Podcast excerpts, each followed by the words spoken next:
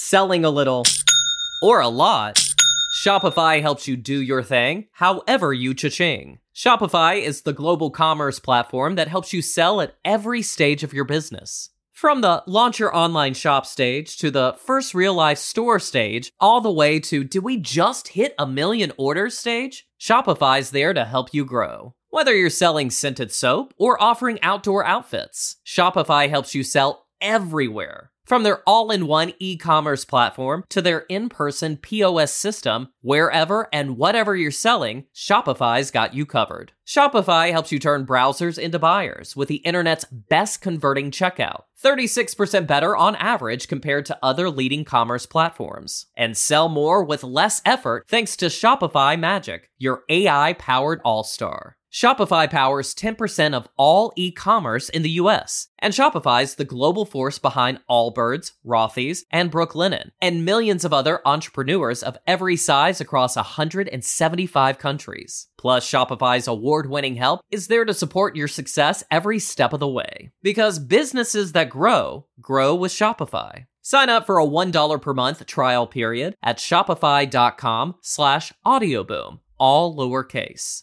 Go to shopify.com slash audioboom now to grow your business no matter what stage you're in. Shopify.com slash audioboom. The Westwood One Podcast Network.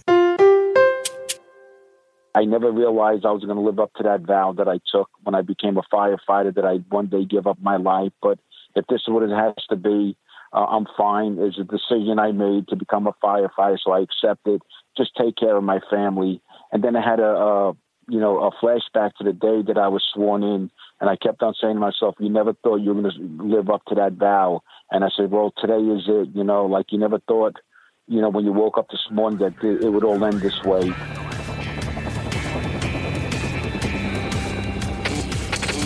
Never Quit. Never Team Never Quit Radio. All right, everybody, welcome back to the TNQ podcast. I'm your host, Marcus Luttrell. Every week, it's my job to fire you up, to ignite the legend inside of you, and to push you to your greatness. Join me every week as I take you into my briefing room with some of the most hard charging people on the planet. They're going to show you how to embrace the suck of life, teach you the values of working your ass off, and charge through whatever life throws at you. This is the Team Never Quit podcast. So buckle up, Buttercup.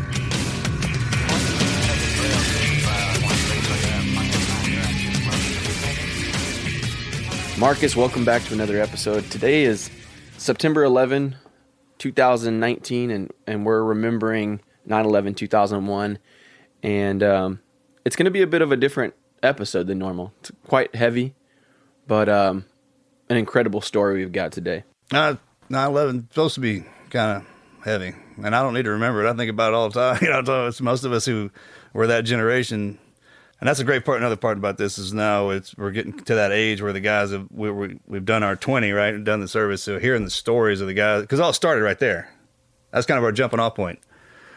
And up to this point, so one, yeah, the guy we have on today, Joe, man, it's going to be something. I can imagine. Yeah, 9 11 was what inspired me to volunteer in the fire department. I was in sixth grade, so I was obviously pretty young. But I remember we had to write a paper that next year in seventh grade about what, you know, what actions you would have taken or what you would have done. And I would have just remember sitting on that moment and being like, I'm young, but there's got to be something I can do. And that really, what for me, kind of sparked the interest in the fire department in the first place. So today we've got a uh, a great listener story, and uh, let's let's quickly get into that. Today's listener story comes from Daniel, and the story is called "Surviving 9/11." Daniel starts by saying, "Your podcast is changing lives. I know this to be true because it has brought hope and strength to me since you started a few years ago. I am a 9 11 survivor who stood directly below the second plane's impact in Manhattan that morning. Yes, right at ground zero. It took me 10 years to return to ground zero, and I still have not ventured into the underground museum. I hope to complete that journey this summer. I dedicated my life to service and to education following that terrible day. Here is my T&Q story. On September 11th, 2001, I stared into the gates of hell, survived, and for that I am thankful. I probably should not be here writing this to you, but I am. And when I go to that day, traveling through time, through all the moments of the past years, I see myself there, questioning, wondering why I had survived. September 11, 2001. Started much the same as many others of the previous few months. I awoke warm and happy next to my newlywed wife and began my day. Now, to be honest, the start of my day for any person commuting to Manhattan isn't all lollipops and fairy tales. There's a long day of driving, running, trains, more trains, crowds, smelly people, and more than the occasional delay. But that morning, I was up and ready, ready to start my day at 140 West Street and then head into the World Trade Center, the Twin Towers. The towers I would always look for when I approached the city, the icons of my youth, the symbols of all that is New York. Two words I to this day proudly profess as me New York. There was always something electric, like static, that followed my thoughts about working in the Big Apple. Goodness gracious, I had made it. I'd worked at the World Trade Center, New York. A new husband, a new corporate man, I tied my tie and headed out. And by headed out, I mean headed up because my wife and I were living in her parents' basement. Chris had just started teaching. It was her second day in the classroom with five and six year olds, and I was learning how to trade in my Army greens for the white collar world of business. We had to save money. Now, here's where you'll say, oh, it's another one of those stories, but I assure you that it's pure and exact truth. When I walked to the first floor, my mother in law, Carol, was there, and she was making me breakfast. Now, you might not think that that's anything special, but it was. This was not routine. In fact, it had never happened prior to that day, and we started to talk, the two of us. Love our Irish. I can't shut up if I tried trait, and we started talking. There was a homemade buttered roll in the toaster oven and Dunkin' Donuts coffee in the hopper, so instantly we were not in a rush. I began to talk about my day, how I was hoping for a big lunch at Sparks. We were hoping to land a big telecom deal with JP Morgan Chase. Well, the conversation continued till I realized I was about to be late for my train, my express on the Metro North direct to Grand Central Station. Mom quickly poured my coffee into a Trumbull Fire Department travel mug, adding one last shot of sugar. Right as I was about to dart, I shook the mug over the sink. The top flew off, sending a wave of coffee off the side of the sink and onto my shirt and tie. I was livid, growling. Ma, Carol, my mother in law, gave me some advice, something along the lines of no big deal, life is short. This exchange likely saved my life. I was delayed. I was not inside Tower 2 at 903. Fast forward, I remember running through Grand Central, but not so fast as to keep me from looking up and appreciating the gorgeous ceiling, the constellations on the roof, a daily reminder of the beauty and class of the city. I traveled the connector to Penn Station, grabbed the 1 9, and started down to Church Vesey Street stop. I was late, but I might make it to the 15th floor of Verizon's 140 West Street and then head over to WTC 2 by 9 a.m. This is where everything changed. It makes me sick to think of this moment, a metallic taste in my mouth. As I exited the subway right outside the turnstile at the bottom of the stairs, bathed in the cool morning dampness, I was nearly knocked to the floor. A black businessman dove down the stairs, landing on a combination of the first metal lined step and pure concrete. Now, I distinguished the man was black because he was nearly colorless, a gray, an ashen, terrified gray. He grabbed me and screamed, A plane! A plane just hit the tower! He then began to frantically tug and pull at the turnstile, desperately trying to escape, to run, to get back on the subway. This was pathetic. The exit of the subway only moves one way. He was trapped. He'd have to walk back up, dumbfounded, and a bit of a seasoned commuter at this point. I thought, this guy's nuts, and started up the stairs. Then I heard them, the sirens. They were faint at this point coming to life and approaching the entire heart of the city's first responders were en route to the trade center. I wasn't even to the top of the stairs when it also occurred to me that that guy was really well dressed for a psycho. That's when I saw the paper. Goodness gracious, this is hard to type. It was everywhere, rolling in thick waves down toward the Canyon of Heroes, where I had not so long ago watched the world champion Yankees roll as hometown heroes. The man who dove down the steps had the right idea. The world was coming to an end. When I turned to see the towers, I was expecting to see the magnificent image of all things New York, Instead, I was given a first hand look into the gates of hell. A moment here. I mean that. The gates of hell. The North Tower was literally breathing fire. As the wind swept through the tower, the tongues of flame began licking in and out of the wound. That's when I saw them by the hundreds, waving and I'm sure screaming from the wreckage. Victims were hanging out of the building, straining to lean beyond the billowing smoke of horrific flames. We all began to scream. Not scream in terror, scream in desperation. They're coming, hold on, you're going to be okay. Moments later, I walked around St. Paul's and found myself standing with the church's cemetery on my left. I stopped screaming. I began to realize the ladder trucks would be worthless. The firefighters, God rest their souls, would have to walk in all their gear into the fire, into hell to save these people. I'm sure shock began to set in. Life became blurry, a series of images, streams of people running from the towers, others running towards the towers, m- most looking straight up. This is where I begin to realize how lucky I am to be alive. I started to think, you were in the army, you know how to provide first aid, get in there, grab someone, pull them out. Another sphere said, Leave, live, you'll be in the way. It's time to go. The heroes are on the way. I turned and began to walk up Vesey Street towards City Hall when the guy who was next to me screamed, Damn it, as he threw his Wall Street Journal to the street. When I turned back, I saw an image that has followed my thoughts, invading more times than I can express. Having jumped from the tower, a man was falling. I remember him vividly, dressed in a blue suit, white shirt, and red tie. He chose to jump, or he fell as the flames of the thousands of gallons of jet fuel were literally melting the building from its innards. As the crescendo of the crowd's screams became deafening, an even more deafening roar began and ended in an instant. The second plane was about to strike the South Tower. I was in the Army, and I had seen many explosions and had live artillery literally fly over my head. What was inbound is beyond anything I can express. Lower Manhattan was vibrating with the scream of jet engines. I remember diving to the ground and rolling against the stone wall bordering St. Paul's churchyard. I honestly thought the sound was coming from Tower 1. Nobody was looking at the South Tower. We were blindsided. The fireball was massive, catastrophic, excruciatingly hot, and the fumes of jet fuel were everywhere. The taste. I can still taste that sour fuel. But the first moment is nearly frozen, like slow motion in every sense. The flames, you've seen them, rolled out in a glowing, rounded orange, red, and black cloud. Instantly, the exit wound belched flaming debris that flew directly over all of us on the ground. The concussion and comet of flying debris sounded like a freight train flying directly overhead.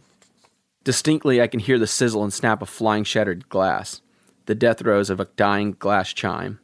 I don't believe I screamed, but I do know all of my U.S. Army Ranger training immediately kicked into a thermonuclear you need to save yourself mode. Aside, I typed that because if I didn't just make myself smile at being silly, I would break down. I honestly thought I was about to die, and I knew America was going to all caps war. I rolled to my right and began running up Vesey Street, thinking about the South Tower had been hit so hard it was about to fall as a tree would after being struck by a fatal blow. I had the image of a rolling inferno rolling behind me, rolling to consume me. At that moment, she fell. She. The woman who fell becomes a metaphor of the entire day for me. There was a woman on Vesey. She looked wonderful, clad in her high priced business attire, a tribute to the contemporary strong American woman. She was running right next to me. To my left, I remember a man diving directly into the plate glass of a deli window ahead of the thump thump thump of a man running over a car that was trapped by the swarm of humanity, the stampede of hysterics on the run. But the woman, she fell. Now, when I write fell, I mean fell flat, as a two year old falls. Fall on your hands and tear your palms fall. I was sprinting past her. I truly, truly believed I was about to die, but I couldn't leave her. That's when he appeared. I turned thinking, I can't just let this woman be trampled. That's when he grabbed her. I mean this. He didn't say, Excuse me. He didn't say, Can I lend a hand? Would you care to dance? Let me help you up. I'm not sure who he was, but I think he was me. He ran full tilt, full sprint, and simply picked her up and kept running sprinting, then carrying, then jogging, then walking exhaustedly after a few blocks, I saw a Good Day New York news truck. I purposely walked in front of the camera. I hope it was live and yelled, This is a terrorist attack. I still wonder if they have footage of my terrified, angry rant that must have made the air that morning. I'm sure my ashen terror would blend into the grays of the cement through the scene. In that moment, I thought the second explosion was a bomb. Now I know it was a plane, but in that moment I was pulsing with terror, horrified, zombied. I began walking past City Hall to the subway. I remember thinking, I'm dead. City Hall's next, or the subway I'm about to enter, or Penn or Grand Central Station. Silently walking past commuters still emerging from the subway, I began to think they are about to see what I just saw. They are entering through a gate from which few will return. I remember their faces, questioning, spinning, and watching all of us moving away from downtown. I hope they all turned and left before the towers fell. I know many did not. They were caught in the massive wave of destruction about to happen as the towers fell. Since that day, my wife and I grew our loving family. I completed two master's degrees and worked professionally as a teacher and an adjunct college professor. I fight every day to fight the bad thoughts and memories.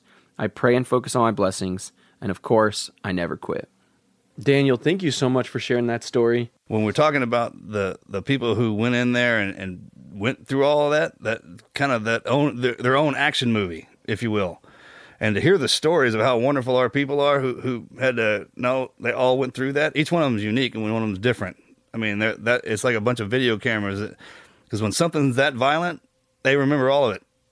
You know, and if they don't, it's just because it's hidden. Because there was a, a, a moment that was so bad they they bypassed it. But all New Yorkers are warriors. Make no mistake about it.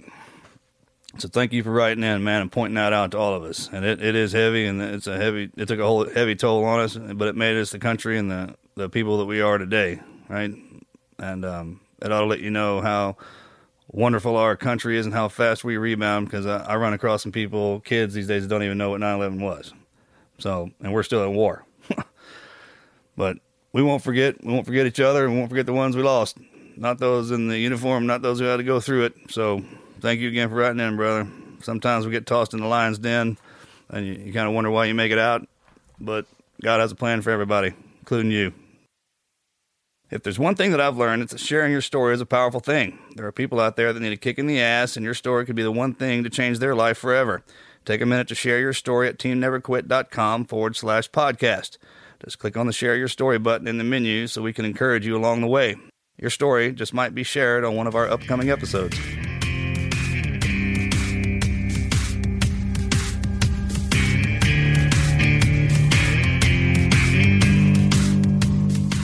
Selling a little or a lot, Shopify helps you do your thing however you cha-ching. Shopify is the global commerce platform that helps you sell at every stage of your business. From the launch your online shop stage to the first real life store stage, all the way to did we just hit a million orders stage? Shopify's there to help you grow. Whether you're selling scented soap or offering outdoor outfits, Shopify helps you sell everywhere. From their all in one e commerce platform to their in person POS system, wherever and whatever you're selling, Shopify's got you covered. Shopify helps you turn browsers into buyers with the internet's best converting checkout, 36% better on average compared to other leading commerce platforms. And sell more with less effort thanks to Shopify Magic, your AI powered all star. Shopify powers 10% of all e-commerce in the US, and Shopify's the global force behind Allbirds, Rothy's, and Brooklinen, and millions of other entrepreneurs of every size across 175 countries. Plus, Shopify's award-winning help is there to support your success every step of the way. Because businesses that grow, grow with Shopify. Sign up for a $1 per month trial period at shopify.com slash audioboom, all lowercase. Go to shopify.com slash audioboom now to grow your business no matter what stage you're in. Shopify.com slash audioboom. When you visit Arizona, time is measured in moments, not minutes. Like the moment you see the Grand Canyon for the first time. Visit a new state of mind. Learn more at hereyouareaz.com.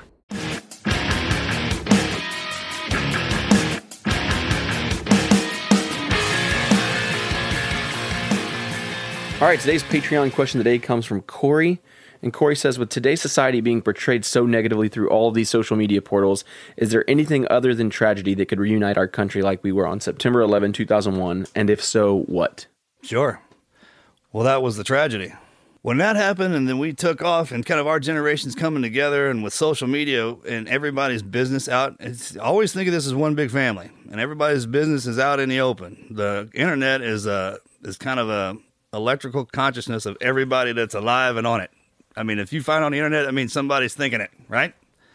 Yeah, one of them crazy ideas. Uh, he's like, hey man, I wonder if anybody's invented this. You type it in there, it's popped up. Man, if somebody has, it'd probably be best buzz with that dude. You need to call him up and start a business, right? And and you need to understand that that that families bicker, and right now.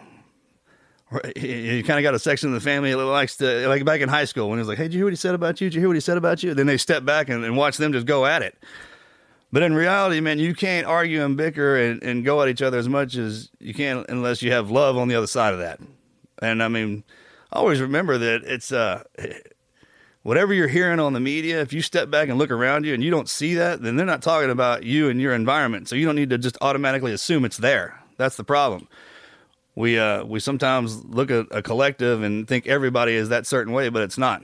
And we we we're a lot smarter than most than than we act sometimes. And, um, you know, Americans, we know the right thing to do, but we'll do all the wrong stuff just to make sure we didn't leave anything out. And then we'll come back and we'll realize that. But the most important thing is that you remember that we're Americans. And we, I mean, that, that's something. I mean, that's why so many people try to get over here and call themselves that. It's the most wonderful place that's ever been created. It wields the mightiest sword to ever walk the earth. I mean, you can be born nothing with no last name and and be the king of that. We don't call it a king, call it a president, right? First lady, and you could play king for 48 years. And then you got the Congress and the Senate, those aunts and uncles, and then you got all us out here in the masses, the cousins, the brothers, and the sisters, just all vying for a job in the in the, whatever the family business is to keep this United States going. It's not a place, it's a people, right? I was thinking about this earlier, man. He's like you're driving down the road when I was taking my kids to school, and You, you ever drive down the road and you see somebody haul ass past you, you're like, oh, he's drive the speed limit, maniac. Yeah. And then the next day you're late for school and you're I'm late for school, hauling ass driving through there. And, you know, it's like, wait a minute. you never know what somebody's having to go through at any given time, right? And it's real easy to just automatically point that, which you're supposed to, right? But uh, but think about it. Always put yourself in that person's position. That's why I, I walk in anywhere. I just imagine you're my brother or sister. I know it and you don't. And I know I, I in a little bit I'll convince you of that. And if, if you're just so bent out of shape about something, and that's everybody's got their feathers up. I mean, Americans, we're prideful people. I mean, everyone looks at the conservatives as bad or the liberals bad, but that's our family. The liberals and conservatives show you what's beautiful, and they jerk us out of the, you know, they jerk us in, in into the future. Conservatives, they they they remind you of what we've accomplished, and we like to, hey, let's enjoy this for a little bit. It's like it's love of the opposites. We have that here, and if you realize that you can't exist without your opposite around, because if, if they didn't have us to bitch at, what would they do? You know what I'm talking about? and That's if right. we didn't do stuff for them to bitch at, what would we do? We'd be bored. I know.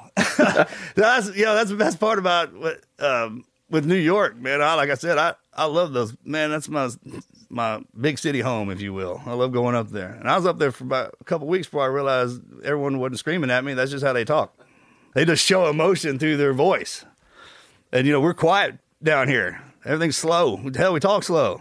It's like have that's why everybody in the city better have a redneck friend, and if you're from the country, have a city Have a friend. city friend. Yeah, man. Uh, it's just a different kind of jungle. That's all it is. Yeah, we do things differently down here than y'all do up there. That's because y'all all live around each other. You you know, there's more. You can help each other out. We still it's still kind of primitive in the world. You live in a city in the United States. That's the maximum of of how well things are. As you get away from those, you go back in time, so to speak. And out here, you know, we still have to do things kind of Western. Because if you lose all that electricity and all that tech, you're gonna come right back to us right? I mean, That's we're just out here with the horses and doing all that. and if you run out of gas, you're gonna need a horse. Howdy. So uh, never forget that.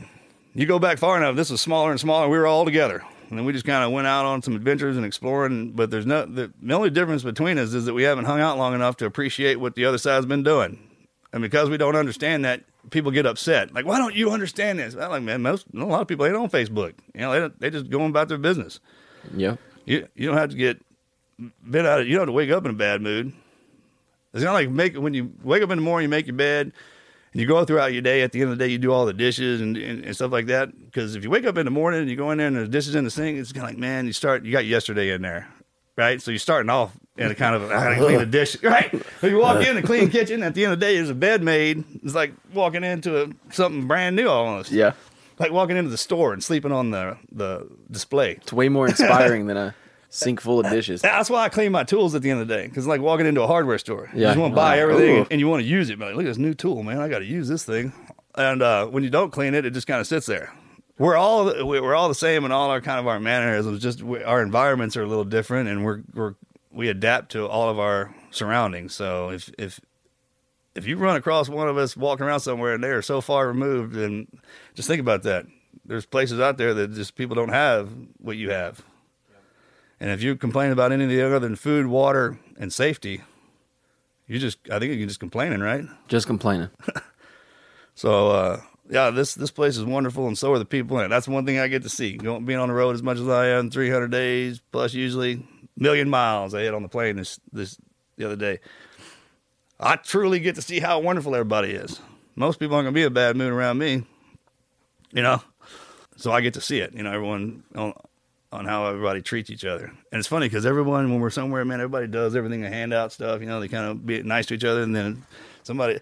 It's just like I think the family, right? It's the same way if an outsider comes in, like, who the hell is this? They got to earn their respect, and that's what you have to do. Like most people, you just walk up in and they automatically assume you're gonna have to have some respect. No, man, you got to.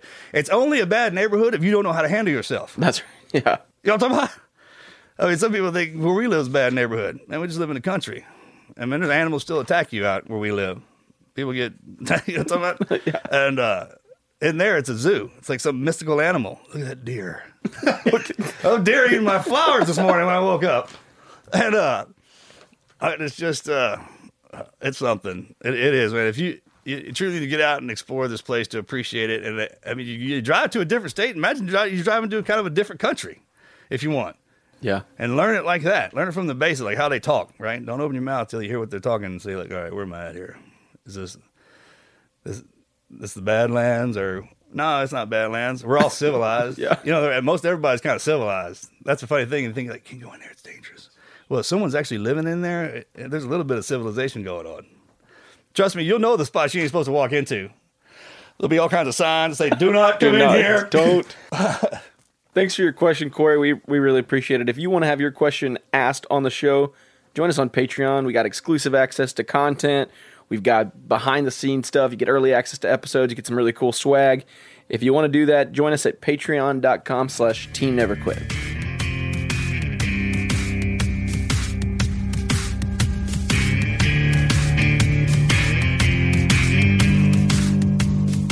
selling a little or a lot, Shopify helps you do your thing however you cha-ching. Shopify is the global commerce platform that helps you sell at every stage of your business. From the launch your online shop stage to the first real life store stage, all the way to do we just hit a million orders stage? Shopify's there to help you grow. Whether you're selling scented soap or offering outdoor outfits, Shopify helps you sell everywhere. From their all in one e commerce platform to their in person POS system, wherever and whatever you're selling, Shopify's got you covered. Shopify helps you turn browsers into buyers with the internet's best converting checkout, 36% better on average compared to other leading commerce platforms. And sell more with less effort thanks to Shopify Magic, your AI powered all star. Shopify powers 10% of all e-commerce in the US, and Shopify's the global force behind Allbirds, Rothy's, and Brooklinen, and millions of other entrepreneurs of every size across 175 countries. Plus, Shopify's award-winning help is there to support your success every step of the way. Because businesses that grow, grow with Shopify. Sign up for a $1 per month trial period at shopify.com slash audioboom, all lowercase.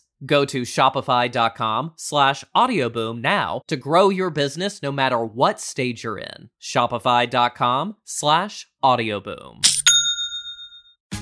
Tax day is coming. Oh, no. But if you sign up for Robinhood Gold's IRA with a 3% match, you can get up to $195 for the 2023 tax year. Oh, yeah. Sign up at Robinhood.com slash boost by tax day to get the biggest contribution match on the market. Subscription fees apply. Investing involves risk. 3% match requires gold for one year from first match. Must keep IRA for five years. Robinhood Financial LLC member SIPC. All right, let's get into this interview. So today we've got Joe Torrillo, a 9/11 survivor, a New York firefighter, and a motivational speaker. This interview is going to be incredible. Let's jump in.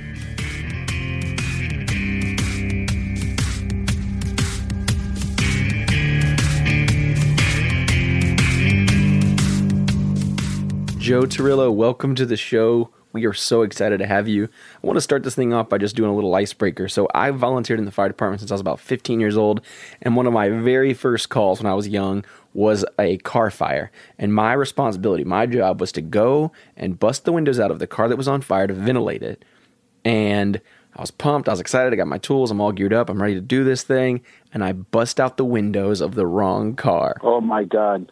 Yeah, it was it was crazy. So, 25 years of service for you.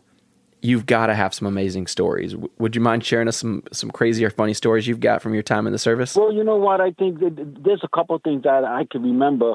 Uh, one night there was a, a brand new Chevy Corvette crashed through a barrier and landed about 10 feet down on the entrance to a tunnel that connects uh, Manhattan into Brooklyn.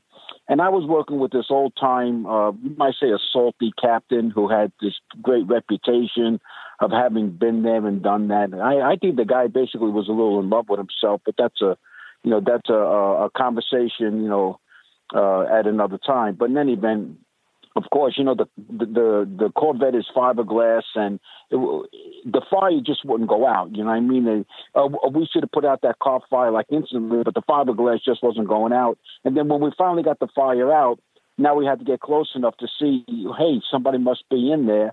You know, you have to do a search, you know, for a body. And I, you know, I moseyed over. I didn't see anything.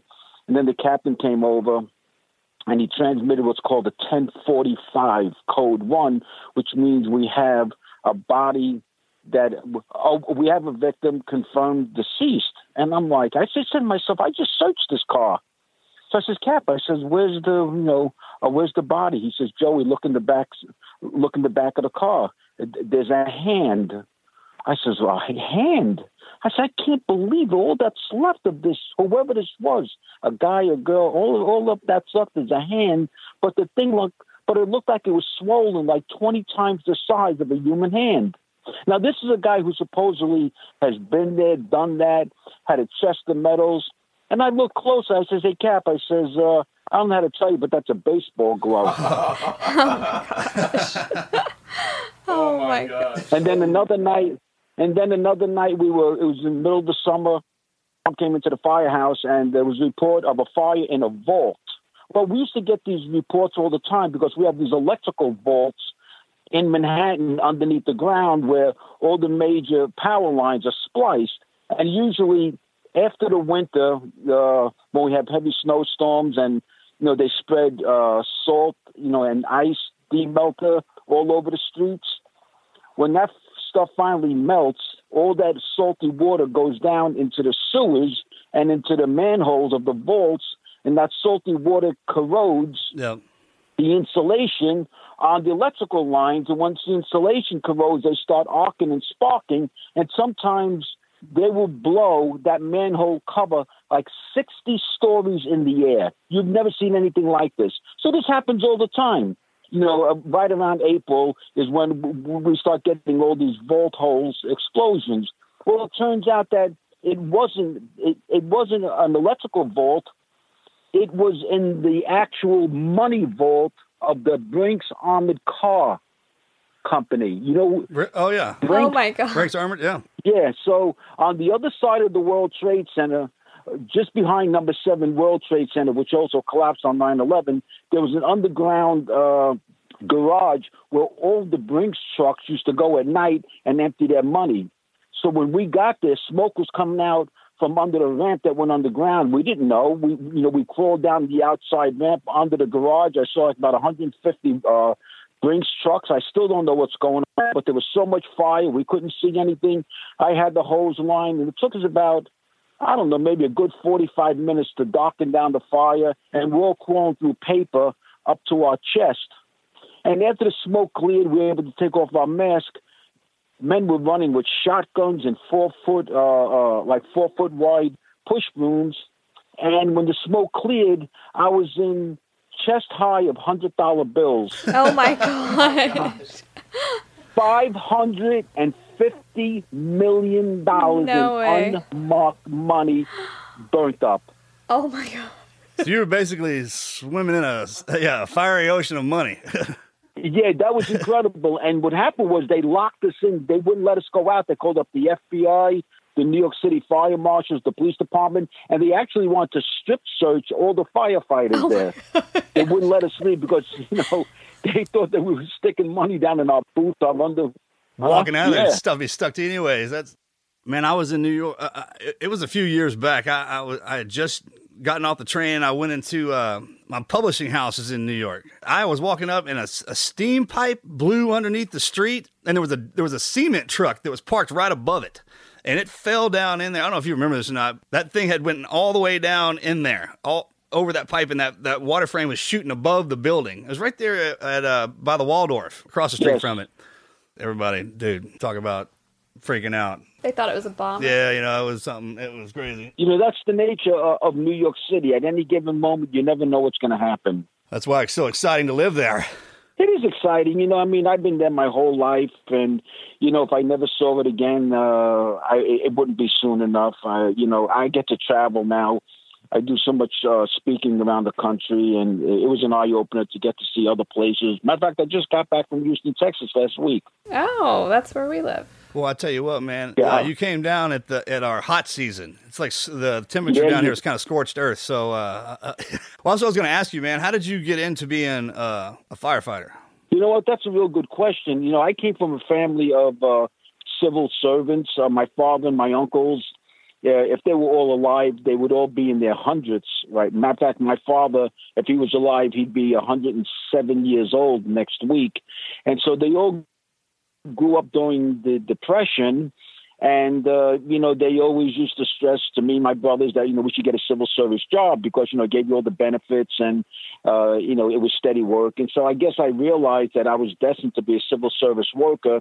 There were really no doctors and uh, and lawyers in my family. We were not like white collar professional people. So in any event, I figured, you know what, if I'm going to end up in civil service, you know, let me go after the the the department that obviously pays the best money and, and gives you the best benefits. And so I really probably wanted to be a, a, a New York City police officer more than I wanted to be a firefighter because my cousin and my uncle were cops in New York City, and that's what I thought I wanted to do. And so I started off at 16 years old, and uh, I was going to an old boys Catholic high school in Brooklyn, New York, and I was just always a very anxious kid. I always liked to work uh, and, and hustle, so uh, I lied about my age, and I got a job with the New York City Parks and Recreation Department. Uh, after school, I was uh, a junior in high school, and I had a city job working nights, which was unheard of back then. And I worked uh, all through my junior and senior year of high school and also through college. I was going to architecture and engineering school. And then I, after I graduated college, and then it was time to maybe start moving on. And I started taking all the civil service exams. You know, every exam that came out: New York City Police Officer, Department of Corrections, uh, uh, New Jersey State Trooper, Border Patrol. But when I found out that firefighters work one day and then they're off for three days, that really, really enthused me because Right. more than more than anything in this more than anything in the world, the construction business was really my passion. Okay, because I'm a self-taught carpenter, plumber, and electrician, and that's what I really, really love doing. I'm kind of like an artist, you know, with a circular saw and a hammer.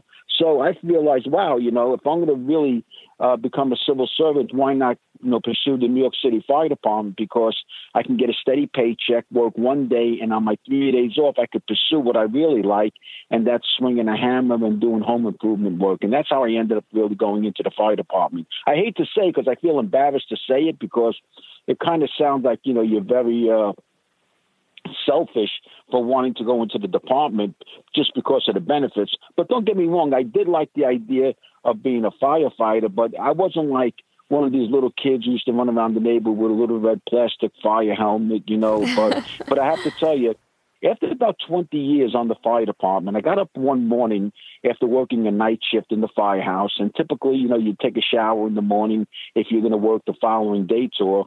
And I took a shower and I came out of the shower and I was I was dried and dressed and now I was going to shave.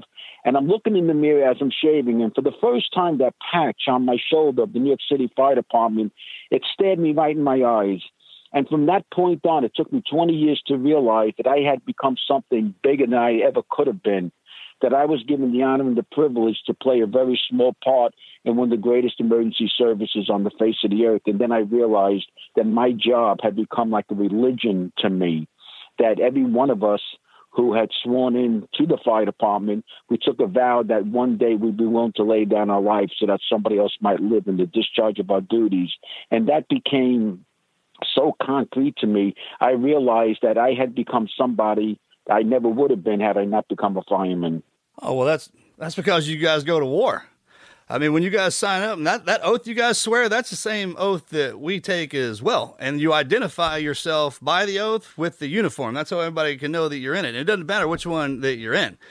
And growing up, Yes, it's the, exactly. the the civil service. I mean, that's the benefits are, and that's what people don't understand. You throw that uniform on, it is a nuclear family. I mean, in, in every uniform, it should be exactly like this. You get our our medical, dental, all that healthcare is taken care of. They get you back online, and you're standing by in case the war comes. With us, it's from people. You guys, I was talking to uh, one- one of your brothers the other day, man. I was like, hey, look, don't. uh, There's no real difference, and I'll tell you the only difference between what you guys and what we do when it comes to warfare. You guys go to work just like we do. You have a platoon of guys that you work with just like we do. You get close. I mean, the only that's how you get become brothers is you have to go into the into the hellfire together, right? That when you guys exactly. when we jock up with our uniforms, you guys do the same thing. All right, and when when you go out Right. there and you, the only thing the difference is is our enemy has a face and a voice, and I, I mean most of the time you can identify it, and and there's something other like somebody sent us to the to that enemy. You guys get called Right. in when fire is is the war, and it eats and it feeds and it breathes and it's and you guys are armed. The sword you guys carry is water. That's the most powerful element on the planet, and you guys are armed with it. And that hose becomes your sword. And you go in there, you got to know how it moves, it, it how it breathes, how it eats. I mean, it's amazing to me. A lot of people they don't have. If you live in a neighborhood, you love your house. The first time a firefighter comes to visit shouldn't be when it's on fire, right? You need to throw some barbecues, have the boys over, get to know the community, let them take a look at the house. So if anything happens, they already know their way through there. Because if they have to go through there blind, like it normally happens, then you're probably going to lose a lot more stuff than you normally would if they had already had had seen it. That's the beautiful thing about community, and that's ultimately why y'all's job is so important. On the pay scale, it's reversed, and it's kind of crazy. It shouldn't be that way. If you have put your life on the line for any anything that can seriously kill you in the defense of somebody, our people who call you to help, then in my in my opinion, you guys should have whatever you need at any given time because it's it's not. And you said it too. It's like I and I love to do construction, but but when you sign up and you throw a uniform on, you can actually have two lives. The uniform side shows you how a perfect nuclear family works, right? You go into work, you, you make you do your job. Right. Somebody's above you, below you, and then they push your ass up as you get older, just like you're supposed to do in a family. And that's why it's so Right.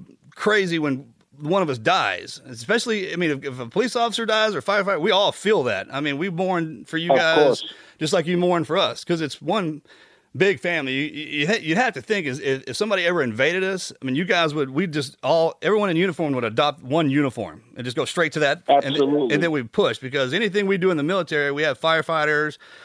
You take you can take each job that's in the military and place it in a job that's actually in America. All right, that and it has Right, to be exactly. yeah, it has to be that way. We that's why our military comes from our people, and that's why I mean we, we line up in the morning. Everyone looks at the, at the uniform job. You got to look, you know, you got to put your uniform. You got to get in ranks in the morning. Well, yeah, it's just like your family breakfast.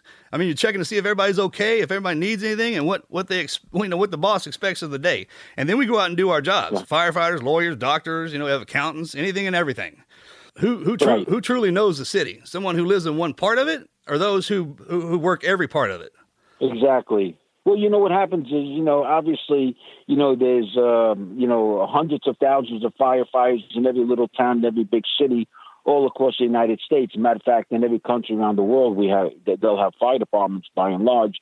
But you know, every fire department kind of tailors its operations based upon the buildings that they protect. So, although you know, generally we'll have you know similar operations, you know, each department will will tailor their operations that work best for, for the buildings that they serve and, and protect. Oh yeah, man, it's kind of one of them deals when it, when you get in and you get that fire in you. I mean, after you've been in, sometimes you feel like you're insignificant when you're in the uniform. But you need to understand Yeah. when people look at the uniform, they look at one big firefighter. I mean, you guys are completely separate Yeah. from the police. It's kind of it's kind of funny because you guys are brothers. The minute you Absolutely. step into that uniform, you've told everybody what you are and who backs you up. That's why when somebody in the uniform Right. screws up, we all take the hit. It's like one big Right. we all get one big black eye. That's why it's so important to police our own. Sometimes we get afraid to say, hey, you need to be doing this or you need to be doing that. But in reality, that's why our countrymen leave us alone, right? When we're policing our own and we're just doing what we're supposed to be doing, then they leave us alone. But if our guys start getting out of line, then they're like, hey, what the hell's going on over there? And, yeah. uh, right. Right. Of course. That's of course that happens all the time. Sure. Joe, you have a pretty incredible story from September 11th, 2001, and that's really what we'd love to get into today. I'm going to try and give you what we call the nickel version. I'm going to try and narrow it down because it could be a little bit wordy. Bro, you just do what you do, man. You can you can talk about whatever you need. Yeah, on September 11, 2001, almost 18 years ago, obviously we all know that America was attacked four times in three different locations. You know, it was probably the worst attack uh, on in recent memory on American soil. You know, obviously besides what happened in Pearl Harbor in 1941, something that nobody could believe was really happening as the incident was unfolding. Well, I began my career in that little firehouse right across the street from the World Trade Center in January of 1981 uh, when I graduated the Fire Academy as a new fireman. Of all 357 firehouses they could arbitrarily place me, they placed me in that firehouse across the street from the World Trade Center. And I was there for about 15 and a half years. And in 1996, I was ready, with no pun intended, to start climbing the ladder. I wanted to become a lieutenant, maybe then a captain and a chief. And so I took the lieutenant's exam and I did very well. And when I got promoted to lieutenant, they take you out of your original firehouse and place you in a firehouse on the other part of the city where they don't want you supervising friends. The fire department thinks they're going to turn you into a manager, which really never ever happens because I don't care what firehouse you work in, it's the same clowns, you know, just with a different circus. You know what I mean? It is what it is. Right. But they actually believe, you know, you're now becoming some kind of a manager. But in any event, you let them pretend it really works. So as a new lieutenant, uh, about four months in, into this promotion, I got hurt seriously. One, matter of fact, it was New Year's Eve of 1996 going into 1997. The ball had just touched the ground in Times Square when the alarm came into the firehouse where I was working in Brooklyn, New York, where I was born and raised. And there was a report of a woman trapped on the second floor in the rear of a building. We were the third engine company assigned to get to the location, but we got there first. And as soon as we pulled into the block, people had just come out of the local Catholic church after attending midnight mass. We couldn't even see the, the, the street. That's how much smoke. And people were jumping up and down and screaming, There's an old lady trapped on the second floor in the rear of that building. So we were the first company on the scene. And then a ladder company showed up. They went up to the roof. Me and, and my guys, we started up the interior stairs with our hoses. And the firefighters on the roof broke out a glass skylight over the staircase to let some of the heat, smoke, and gases out and the fire to make it easier for the engine company like me to get in there and uh, and put the fire out. And the skylight came down over the staircase as I was going up, and it basically almost took my left thumb right off from my hand. And of, and, of, and the worst part was that I cut our hose line in half, so now we had no water. So this was a bad situation. Anyway, eventually we got the fire out. They rushed me to the hospital and they put me into surgery. And they kind of like reattached my left thumb. And this was going to be a near career-ending injury and I was devastated because I just become a lieutenant. I was already studying for the captain's exam, and the doctor said you're going to be out of work for about a year while you convalesce, and uh, you're not going to sit at home. You got to come to headquarters and take a desk job. Well, I mean, I didn't have any office skills. I didn't have, I had no idea I'm a carpenter, plumber, electrician. What am I going to do in this office for a year? I figured, let me make the best of it. And so when I got to headquarters, I was thinking, I hope they don't have me answering telephones because if you called headquarters and I answered, what would you really think? Tony Soprano's house, right? I mean, honestly, I mean, I get it, right? But anyway, you know, they had various assignments that need to be filled, and they asked if I wanted to work in the Office of Fire, of fire Safety Education. I'm like, Fire Safety Education, what's that? Who are they, and what do they do? So the gentleman handing out the assignment says, I don't know. They're up on room 712 on the seventh floor in headquarters. Go up there and introduce yourself, and they'll give you something to do for the next year. So I got up on the elevator, went up to the seventh floor, walking through the hallway in headquarters. I see room 712. I knock on the door. I walk in, and I bump into an old friend by the name of Tommy Tropia, who is now a captain.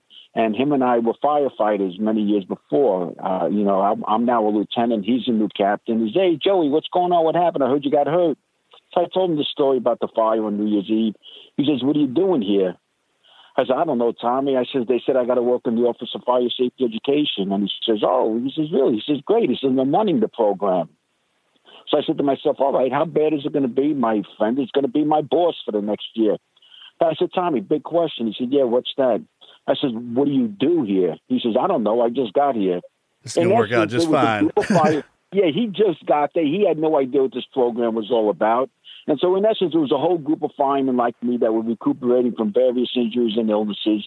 And because we couldn't be an active firefighter in a firehouse, they would send us out Monday to Friday to one of the 2,000 schools in New York City and go into the classroom and talk to the kids about preventing and surviving a fire. I said, Tommy, look, I think it's a great idea. I says, but I don't have any speaking experience. I'm not a teacher by trade.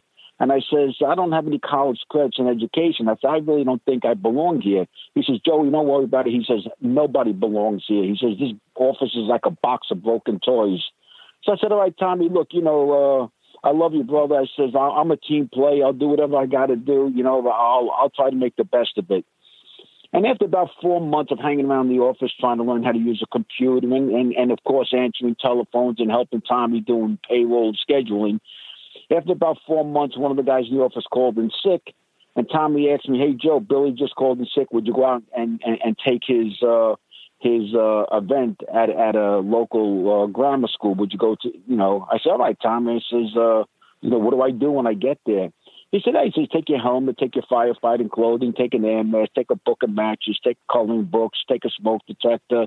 Just go in there and talk to the kids, you know, dial 911, don't hide, go outside. I said to myself, I don't know if I have enough to say to stretch this out over 45 minutes.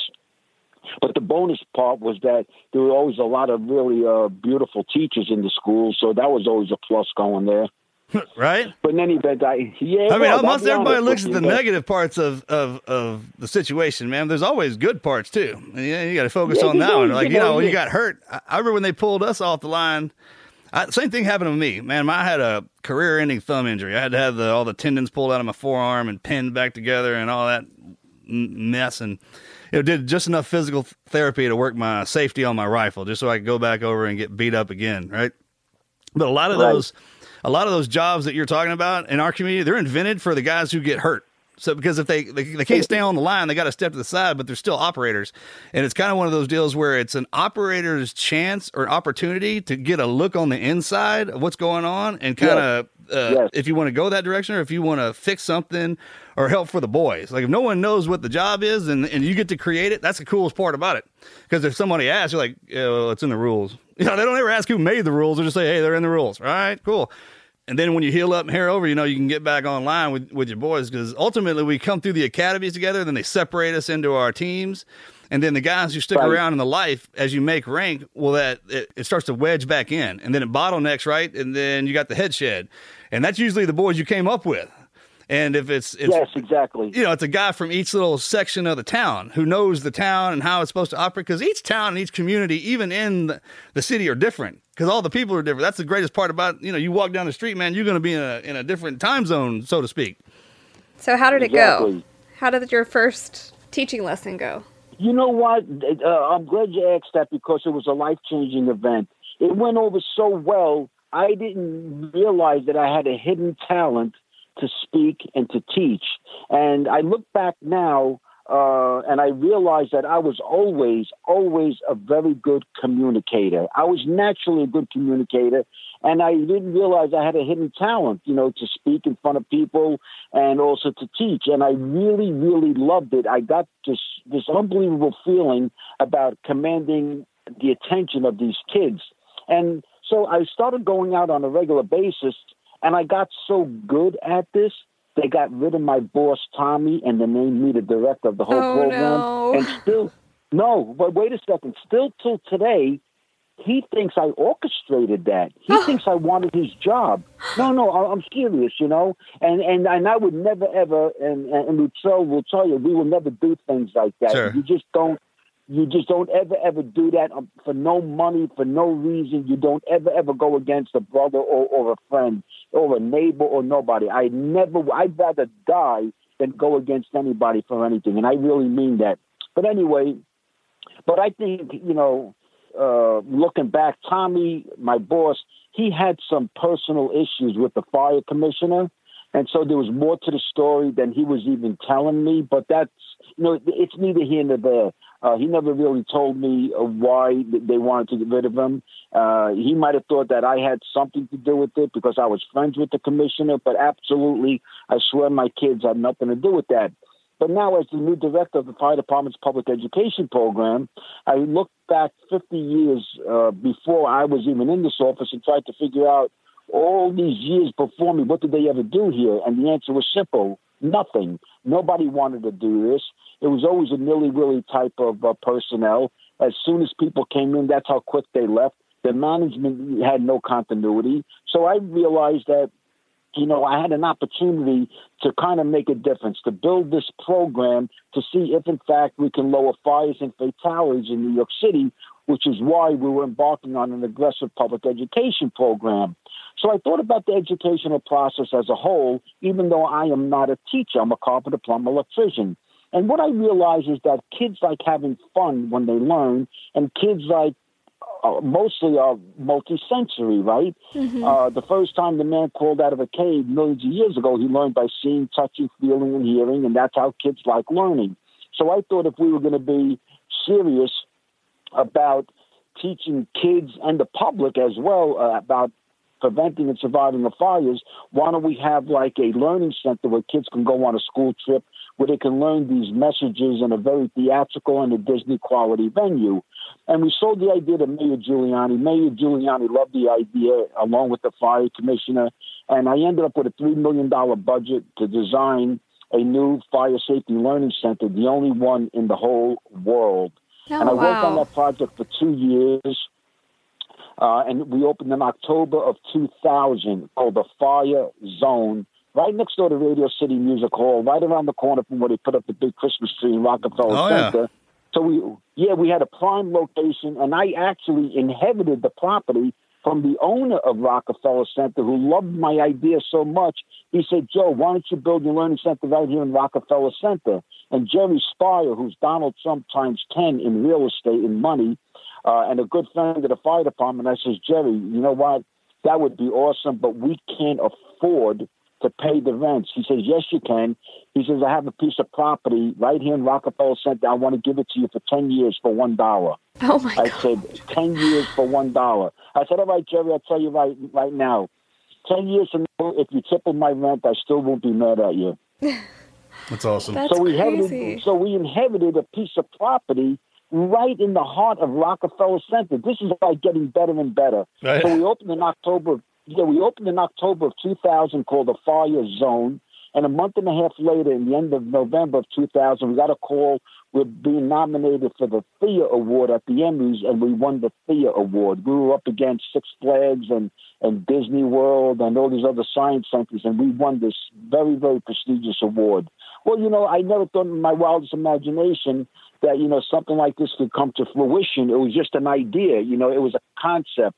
And then after we won this award in November of 2000, I was now spending all my time in promoting my learning center. I didn't only want teachers going there on a class trip. I wanted parents taking their children on the weekends, in the evenings, on holidays, and on summer vacation. I wanted everybody to get this experience. I wanted everybody to really see how you could both prevent the fire and for fire that wasn't prevented, how might you gain the skills to survive a fire? And you know what? When we were typically having 400 fire deaths per year in New York City, we lowered it down to 52 Oh my deaths gosh. per year due to fire in a city of 12 million people.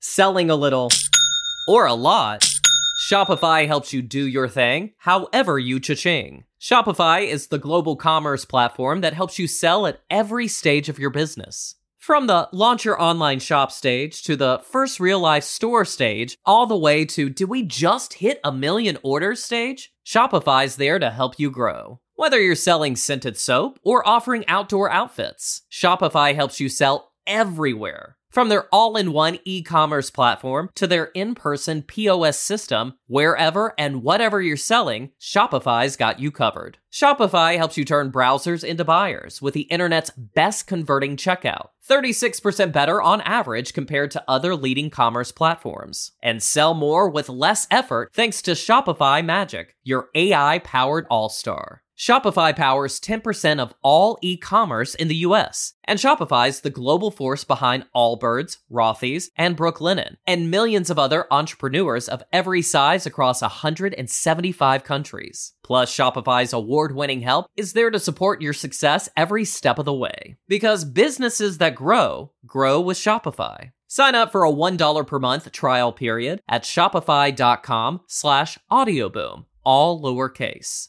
Go to shopify.com slash audioboom now to grow your business no matter what stage you're in. Shopify.com slash audioboom.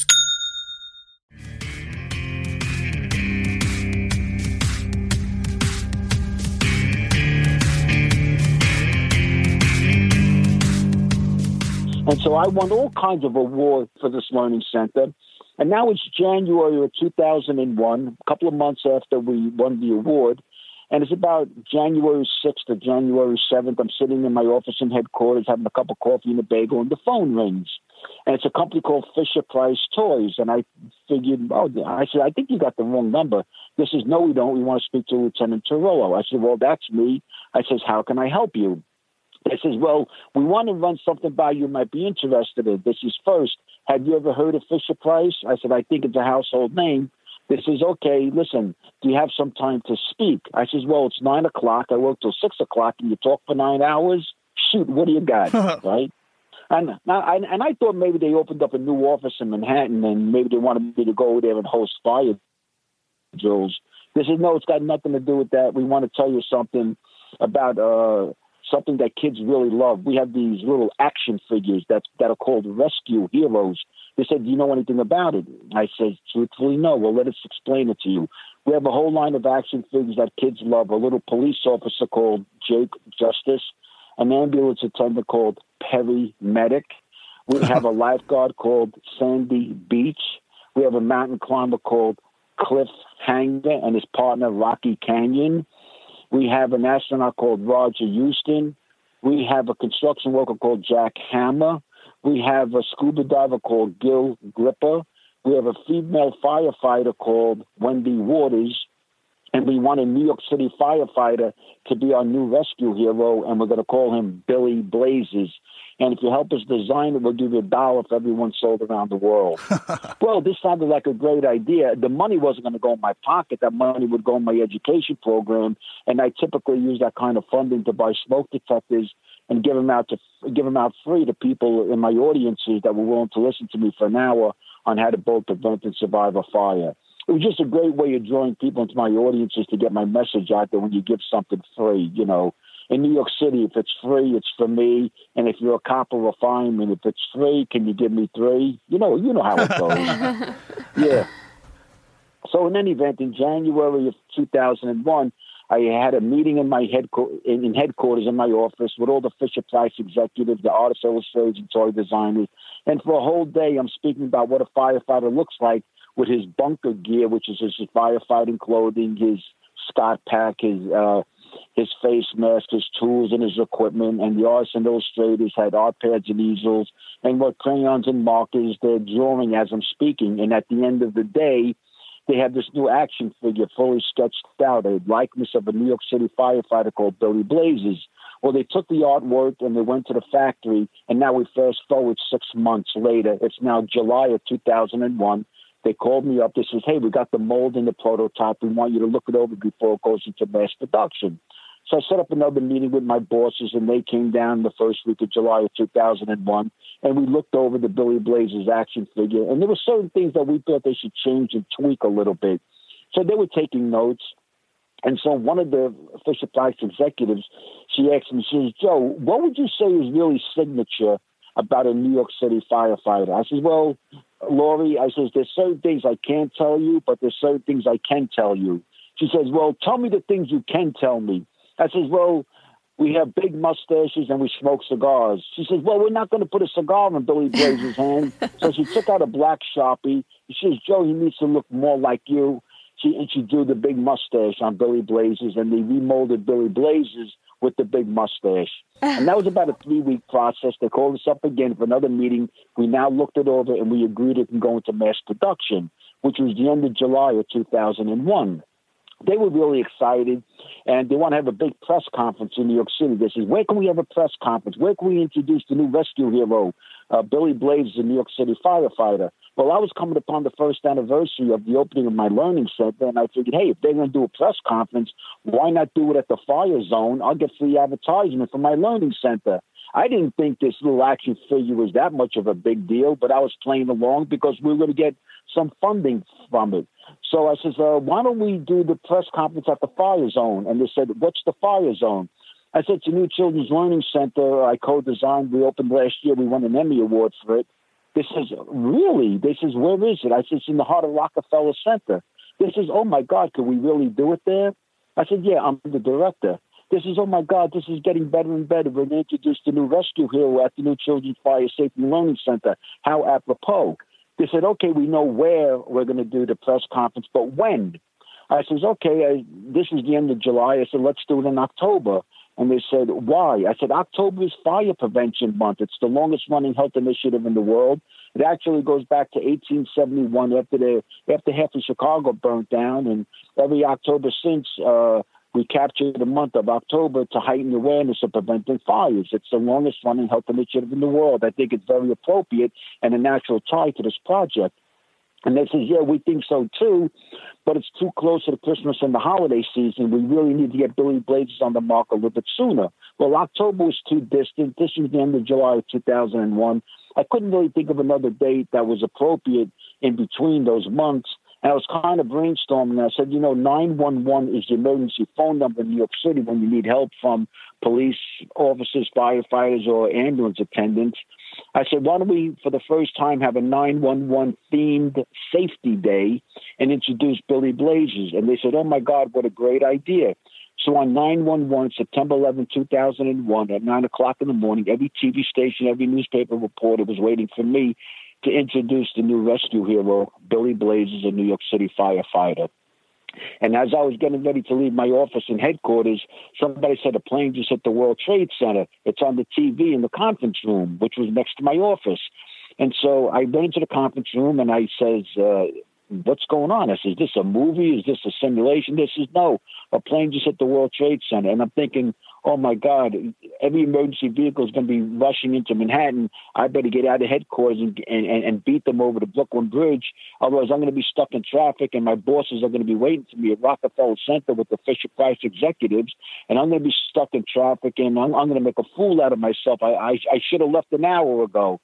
And so I zoom out of headquarters in my fire department vehicle, and two blocks away, I'm on the Brooklyn Bridge going into Manhattan. And I'm looking to the left, about an eighth of a mile away. I could see about 10 floors of fire all around the top of the North Tower. And originally, I'm thinking this was my, maybe a little Piper Cub. but Now I'm saying this is no little Piper Cub. That had to have been a regular commercial jetliner or maybe a military aircraft. And so by the time I got over the Brooklyn Bridge, which was probably maybe 20, 25 seconds, I had to make an impromptu decision. Do I make a right turn and head up to Rockefeller Center, or do I make a left turn and get to my old firehouse across the street from the Twin Towers and uh, get a set of firefighting clothing and spring into action? And that's exactly what I did. I said, "The heck with Billy Blazes. They, this ain't happening today." And I got to my old firehouse at nine o'clock in the morning because I knew all those guys. They were all my friends. I broke most of them into the fire department, you know, when they were new firefighters before I left to become a lieutenant. And I got there at exactly nine o'clock in the morning and I parked my vehicle in the back of the firehouse on the sidewalk so I wouldn't block any emergency vehicles. And I ran around to the front of the firehouse. Both of the doors of the firehouse were left wide open, but both engine 10 and ladder 10 had already responded to the North Tower and I ran in to the firehouse to borrow a set of firefighting clothing, but it was hard to get in, even though the doors were open. People and civilians were laying all over the floor of the firehouse. Some had been hit with jet fuel, some were hit with pieces of the building, some were bleeding, some were crying, some were screaming, some were in shock. Uh, nobody looked like they were in critical condition. So I grabbed a set of firefighting clothing from another fireman by the name of Tommy McNamara, who was off duty. We all leave our firefighting clothing in the firehouse, so there was no problem you know, uh, borrowing a set of gear. And I put on the firefighting clothing and I ran out of the firehouse and I had to run past the South Tower in order to get to the North Tower. And as I'm running past the South Tower, I hear a roar and I look up and the second jet came right over my head, United Airlines Flight 175, and I watched it slam right through the tower. And this huge fireball came right down at me. I turned and I ran. I made it back into the firehouse. I would have been killed right there and at that point, I realized, and I ver- I realized and verbalized to everybody. I said, "Well, under a terrorist attack." I said, everybody on the top of the buildings are going to die. I said, we're not going to get to them. They're not getting down. And I said, these buildings are going to collapse. People said, what? I said, these buildings are going to collapse. And of course, so many years later now, as I travel around the country, people always ask me, why did you say that? Or how did you know that? Well, because before I was a firefighter, I went to school for architecture and engineering. I used to design high rise buildings in college. That's what I really wanted to do with my life. I told you the construction industry is my passion. And two of my professors in college, Louis Radioli, who just died last year, and George Bory, were working for the concrete contractor on the Twin Towers, but they were part time civil engineering professors. And so, with their position at the World Trade Center, on, working for the concrete company, they could take us as engineering students on a class trip to study the towers when they were going up. And we would marvel as new engineering students that these buildings, the biggest buildings in the world at the time, seem to be so lightweight and flimsy. Where's the rest of the steel that's going to hold up these buildings? And the professor said, no, this is a new lightweight radical design. And of course, now, so many years later, on September 11th, all those memories are coming back to me about being there and studying those buildings. And to me, it's so obvious that the buildings are doomed to collapse, but nobody wants to believe me. That is crazy. So, what happened next? So what happened next was that I realized now. So now I realized that the buildings are going to come down, but I didn't think that I didn't think that they would collapse until about three o'clock in the afternoon. So I really believe we had five to six hours to get everybody from the from below the point of impact and below. I knew that we would never attempt to get to people above. That would be a futile effort. There was no way we were going to get to them, and there was no way they were getting down. For the first time in my career, I never felt so vulnerable and so useless to look up at people as if I could speak to them so many floors above to say, I'm sorry, there's nothing we can do for you. As they were hanging out the window, waving an article of clothing, looking down at us, and I'm imagining what they're trying to say to me, like, get up here and help us. We can't take it no more. And at that point, they just started jumping out of the building. And, uh, I know two to 300 people jumped. They were jumping all around me. And uh, every time they jumped, uh, you had to be careful you didn't get hit by one of them. And so I'll always remember, you know, that mostly uh, watching people uh, in the last 10 seconds of their life. As a firefighter, in all the incidents I responded to, you know, I always experienced death in many different ways car accidents and every horrible death you can imagine you experience as a firefighter or a police officer or, or a first responder. But when you get to the scene, or whatever that emergency was that you responded to, you come upon a dead person, right? But today, on September 11th, it's different. I'm watching people die. I'm sharing in the last 10 seconds of their life. I'm looking at them up above. They're waving and then they jump, and I'm counting from one to 10 for the time they hit the ground, and then then they're dead. You know, so that is something that's very hard for me to process because I had to share the last 10 seconds of their life instead of just come upon a scene where they were already expired. And in that last 10 seconds, you're saying, what could I or should I have done? And the answer was nothing. There's nothing that you could have done, but you know, to watch them and, and say a quick prayer before they hit the ground, and then they just totally, once they hit the ground, they just totally disappeared. Uh, it, it, there was nothing. I hate to be uh, graphic. There was nothing left when they hit the ground and except a wet spot in, in, in the street. And, and, and after a while, um, it was just getting worse and worse. More and more people were jumping. They were being uh, uh, kind of inspired by others. They were coming down holding hands, hugging each other. It, it, it was just crazy. And then at that point, I realized, you know what, we're going to lose a lot of people. And uh, who I was concerned most about were the EMTs and the paramedics because they were setting up their treatment and their triage area in the lobby of both towers. And I'm figuring, you know, by the end of the night, we're going to need EMTs and paramedics more than anybody. And I wanted them to get out of the lobby and move their triage area a couple of blocks away that we would just transport people to them. But they didn't want to leave. They didn't understand why I was telling them they had to get out of the lobby. They couldn't understand why I was saying that the buildings would collapse.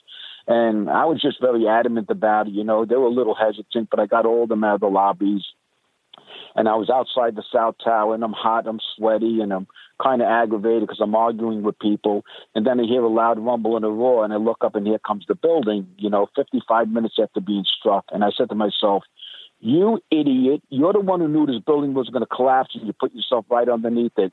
And I started running. I figured I had about 10 seconds left to live before I would be dead.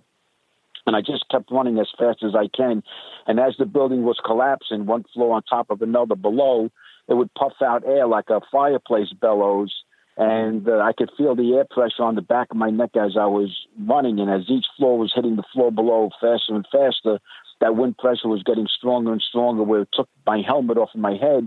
And I was watching my helmet fly faster than I was running. I was trying to make it underneath a footbridge over the main thoroughfare thinking if I could make it to that footbridge, I might find and identify my body. And then at that point, the air pressure was so strong it lifted me off of my feet, the estimated was like 200 miles an hour. I don't know who estimated that, but they said it was like a tornado gust. It lifted me off my feet. I was flying through the air, and then a piece of steel hit me in the back of the head and split the back of my head wide open. Huge slabs of concrete would just hit my body. Now I got a fractured skull. All my ribs are broke. My left arm is snapped in half. My neck and spine is crushed. I'm bleeding internally, and I'm suffocating in this darkness under this huge dust cloud. And I'm buried with all these other people under tons of steel and and concrete, and and um, and they're all screaming in the darkness, screaming. Then the scream turns into cries, cries into whimpers, whimpers into silence. And one by one, I guess they had all died, and I was still alive. And uh, I did something I hadn't done in a long time. I closed my eyes and I said a prayer. I was now in the middle of all these fires. I couldn't breathe. There was no more air left. There was no light. It was dark, and I was afraid I was going to burn to death. And I was I prayed to God to suffocate me before I burned to death.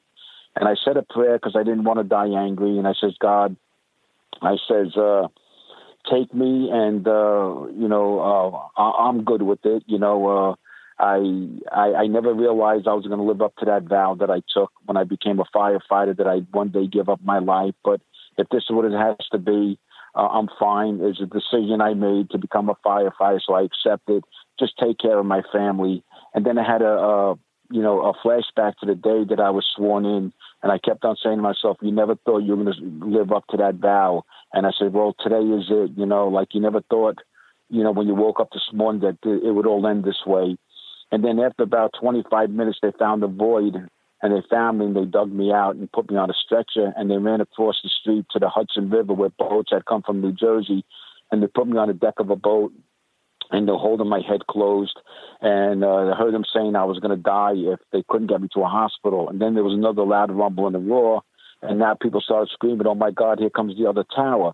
Now the North Tower collapsed, flew across the street, and millions of shards of glass are uh, just raining down on the deck of the boat. Everybody on the boat jumped overboard into the river, and I was left behind, strapped to a long spine board. And somehow my right index finger hit the release belt, and I rolled off the stretcher and felt the doorway, and I jumped into the doorway, not knowing it was the entrance to the engine room 10 feet down. I dove head, head first 10 feet down into the engine room, and now the North Tower buried the boat on the river, and I'm suffocating alone again in the engine room. And after about an hour of, uh, you know, after about an hour, I was losing consciousness. And then I heard people jumping on the deck of the boat and I heard voices. And somebody came into the engine room to start the motor and they found me. He yelled upstairs to the captain and he says, There's a fireman down here. This guy ain't going to make it. The captain came down. He shined a flashlight. He says, Come on, we got to get this boat out of here. And next thing I know, the boat skipped across the river uh, to the New Jersey side where paramedics were waiting, and they jumped onto the boat. And I heard them saying, "There's a fireman in the engine room. We got to get him out of there." So the paramedics in New Jersey came into the engine room with another spine board, strapped me. They got me out, and I was in an ambulance. And then I blacked out. And then when I woke up, I remember them running me into a hospital, but I didn't know where I was. I was in another state. I was now in New Jersey, in Jersey City Trauma Center, and they were cutting my uh, firefighting clothing off in the operating room and we all write our name on the inside flap of our coat. It said Thomas McNamara. So I was admitted as Thomas McNamara for three days, and I was at I was totally out of it. I was on morphine, so I didn't even know that I was misidentified. So for three days, I was declared dead because I was misidentified as Tommy McNamara. And so the following morning, on September 12th, people realized that Superman's not real, Batman and Robin's not real, uh, Spider Man's not real. The only children's rescue hero who ever came to life was Billy Blazes on the morning of September 11th when he would come to represent 343 firefighters who made the supreme sacrifice. And he left me behind to tell their story. And that's how the whole day started. Yeah, that's a tough day, all right. Good. I know it's just an ironic story, but that's how the whole day started with a new children's rescue hero I helped design for Fisher Price Toys. And so here it was back in February of this year. I got a phone call from Fisher Price Toys. And they asked me how was I doing, and I was just filling them in. They says, "Hey, look, you know, we're going to resurrect our rescue hero line, and they says we're going to make one just for you." And one and Fisher Price's new rescue hero is Joe Torrillo. Oh, That's awesome. fitting. Oh my gosh, that is just That the was well deserved, craziest story. And God definitely got a plan for you. I tell you what, when you when you're kind of in hell like that, when there's a bunch in the spot you're in, lay down and say that prayer, man. He heard you, brother, and he does. He's got a plan for you, and you're on it. So keep doing what you're doing. Whatever happened to the guy that that you were wearing his coat? Oh, Tommy was home. Tommy was off duty. He was at home with his wife. He had no idea what was going on, and you know, people were interviewing me when I got out of the hospital. They asked me, "Why do I think I survived?" And I says, honestly, I really don't know. I don't have a legitimate answer, except I said, if you owed out as much money as I owed out, you'd have a lot of people praying for you too. so if you if you want to live a you want to live a long life, keep bar, keep borrowing money from people because they pray for you every single night. Oh my gosh! Right? Wait, Hey, exactly. Were you married at the time? Yeah, I was married at the time. You know, I had four kids. My kids were very young, and uh, all I kept on thinking when I was buried under the rubble, I was thinking about my four kids. I had been promising that I was going to take them to Disney World, and I just had been so busy with this project, I just never got around. And then I started thinking, who's going to be the new daddy that's going to come into their life and take them to Disney World? And it's not going to be me. And, and, and why didn't I just take them when they, you know, I, I should have just set a time aside and taken them to Disney World. And I says, I blew this opportunity and there'll be a new daddy one day. I, I'm sure, you know, another man will come into my wife's life and there'll be a new father and they'll get to do all these things with him. And I should have been doing it with them. And I'm like, you know what? It is what it is. You know, you, you make decisions in life. And I just said to God, you know, I'm ready. Come, come and get me. But he, he, he didn't take me. And I was very angry. Uh, I, I know you're going to think that this is a lie. And it's something I never really spoke about. I kept it to myself. I just didn't want to verbalize it. You know, for the 10 years after 9 11, uh, I was in this very, very dark, dark place. Um, still not out of it 100%. And people ask me, Joe, did you have uh, survivor's guilt? And I says, uh, you know what? I says, I think I'm ready to say it, but I says, no, I had something much worse. Well, what's worse than survivor's guilt? I said, I actually had survivor's anger. I was actually angry that I had survived. I actually had wanted to die that day, and I couldn't imagine why God allowed 343 firefighters to march up to heaven together, and He didn't leave me that honor to be with them. I just couldn't understand why wasn't I given the honor to be with them and to forever be known as a hero. And as I was traveling around the country, everywhere I go, people would tell me, Joe, God saved your life for a reason. He's got a bigger, bigger mission in this world for you. And so, three years after 9 11, after getting out of the hospital, I was back in headquarters convalescing. And in 2004, the fire department made a decision that I would never ever go back because of the brain injury. And they uh, they officially retired me in February 2004. And I was devastated. You know, I had to walk away from, you know, the thing I love most in life. The thing that meant everything was my career, my department. And I didn't know where I was going to go uh, from there. And I fell into a very, very deep, dark depression and uh, I didn't know if I'd ever come out of it, and uh, I didn't know, you know, where do I go from here? You know, I could pick up my circular saw again and you know do something, some home improvement projects, Habitat for Humanity, and then I realized that the United States had been suffering for so long, you know, that we had become a split country on racial and religion, sexual, and all the other lines that everybody knows that that were split upon. You know, not one way, but like fifty different ways. And so I thought that I would uh, try to make our country the reunited States of America. And I took a huge American flag that I got from businessmen in California, and I want to fly that big American flag on the 10th anniversary of 9 11 at the World Trade Center, at the Shanksville, Pennsylvania crash site, and down at the Pentagon all on the same day. I would call it the Patriot flag. It would be in honor of every man and woman who ever served our country in, in the armed services. Uh, it would be in memory of all those that died on 9-11 and would pay homage to all the first responders uh, of every community in the United States. It's just my way of, of honoring and, and remembering people. And so I had 50 weeks before the 10th anniversary, and I didn't know what I was going to do with that flag in, in, in that 50 weeks before the 10th anniversary. What am I going to do with this flag? So somebody says, hey, Joe, there's 50 states maybe you could fly the flag in all 50 states. I'm like, you got to be kidding me. I mean, that's the logistics are more than I could ever ever handle. So uh, me and my friend Mitch, we called up the FedEx Corporation and we told them, you know, what we were thinking about doing. He's a firefighter in San Diego, and and he's like my partner in the mission. And the, the, we just got the right person on the phone, and they said, "Look, if you could pull off this project, we'll send that flag anywhere it has to go for free." So in 50 weeks before 9/11, we flew that flag in 275 cities in 50 states in 50 weeks. Wow. As far north as North Pole on Christmas Eve in minus 20 degree weather, as far south as Honolulu, Hawaii, as hot as 118 degrees in Bullhead City, Arizona. And on the 10th anniversary, we flew it in three locations of the attacks, all on the same day. And two days later, on September 13th, 2011, two days after the 10th anniversary, I was given the rare honor and privilege to fly that flag and speak at the tomb of the unknown soldier.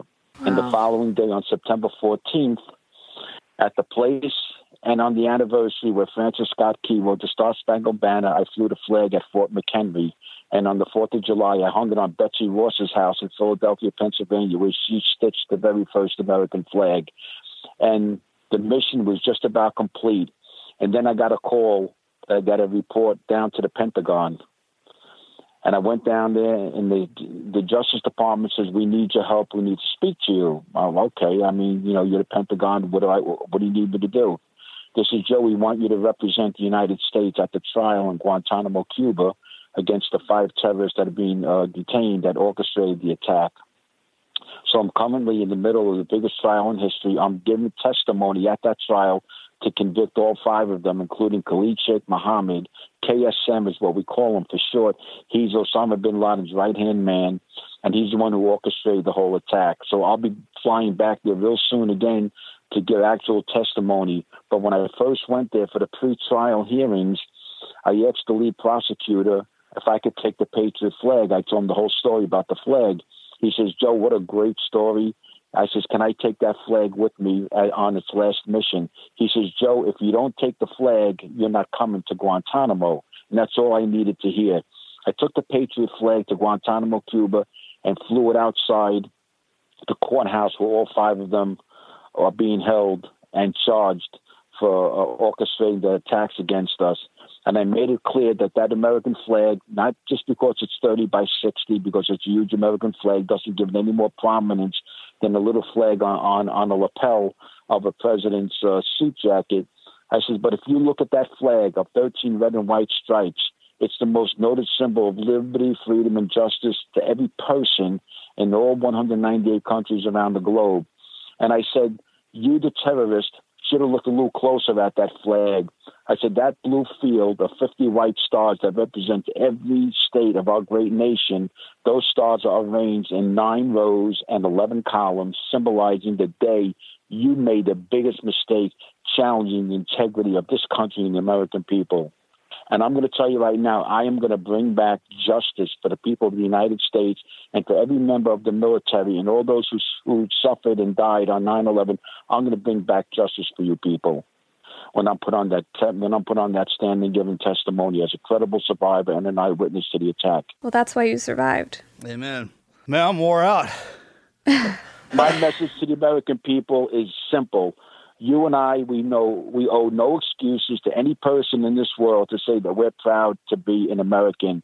Because as we speak today, if we go back to our founding father, George Washington, uh, the first president of our country, 1,343,812 men and women took up arms and served in every branch of the military and laid down their lives so that we can have a life that we enjoy today that came at a huge expense to somebody before us. And every person in this country right now has an obligation, maybe not a legal one, but a moral one, to leave this country a better one for our children and our grandchildren. And if anybody doesn't believe what I say, or if there's handfuls of people somewhere in this country who don't really think that we're living in the best country in the world, I'll let them in on a little secret. There are uh, 197 other countries around the globe besides the United States of America.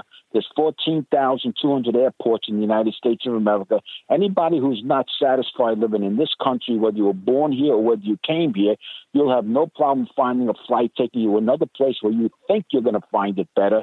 And if you're silly enough to take me up on the offer, everybody knows you'll be smart enough to book that trip with a round trip ticket. Because as soon as you leave, that's how quick you'll be right back here again. Because it just doesn't get any better than the great USA. Yep.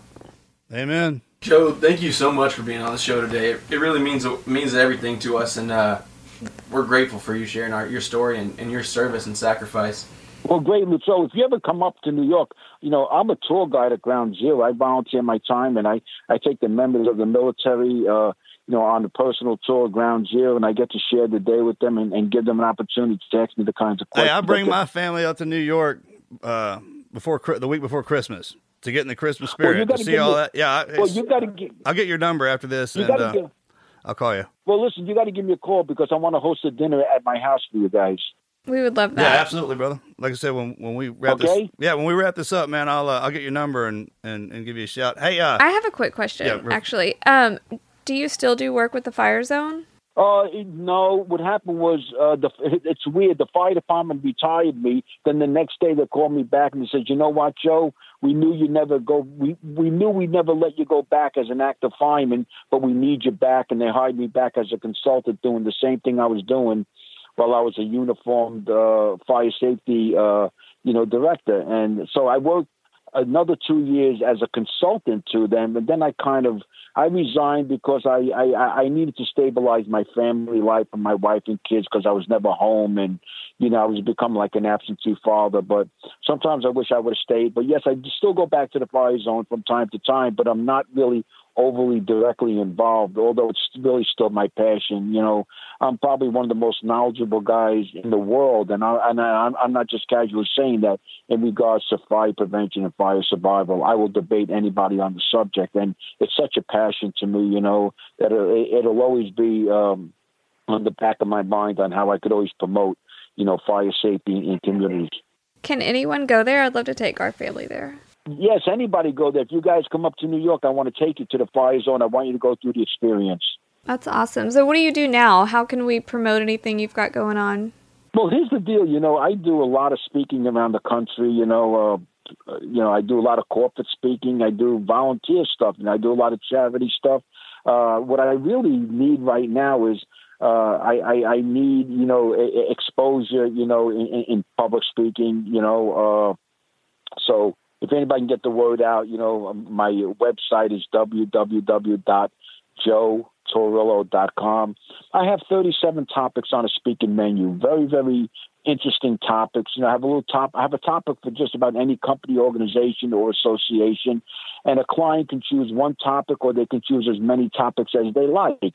Sometimes uh, a client will say, "Joe, I like topic two. I like seven. I like twelve. I like twenty-three. I like thirty-four and I'll take those chosen topics and I'll combine them into one custom presentation so that the client gets to choose what messages their attendees hear, not me. You see, I believe that when you go into a restaurant, you choose your food, not the waiter. And I think that the client has a need for messages for their attendees to hear, and that's what the speaker should do. The speaker should listen to the client and deliver the messages that they want their attendees to hear. So, you know, in my menu, it's such a broad, broad range of very interesting topics, and with all those topics, I typically parallel my life experiences, you know, to make those topics really believable. That's awesome. Are you on social media? I am, as a matter of fact. You know, that's something I I got to get better at, or I have to get people who could really help me. Uh, you know, I, I, I work with a, a, a, a publicist down in Dallas, Texas, for the last year and a half, and uh, they have a Facebook page, but uh, I, I I just probably need to find you know um, you know more outlets and, and how to get myself out there in public speaking. You know, every other professional speaker that I've met on the circuit, they've all told me that my potential is huge. Uh, the the problem is getting people to put me in front of clients instead of waiting for clients to find me.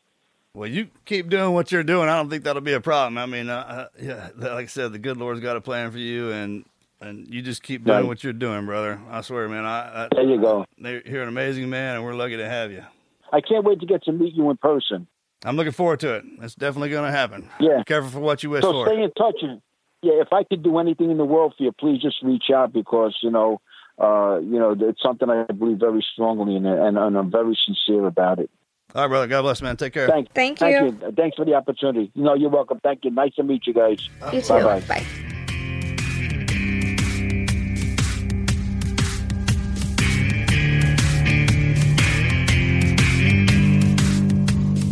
Man, that interview was incredible. I want to take a second to thank one of today's sponsors.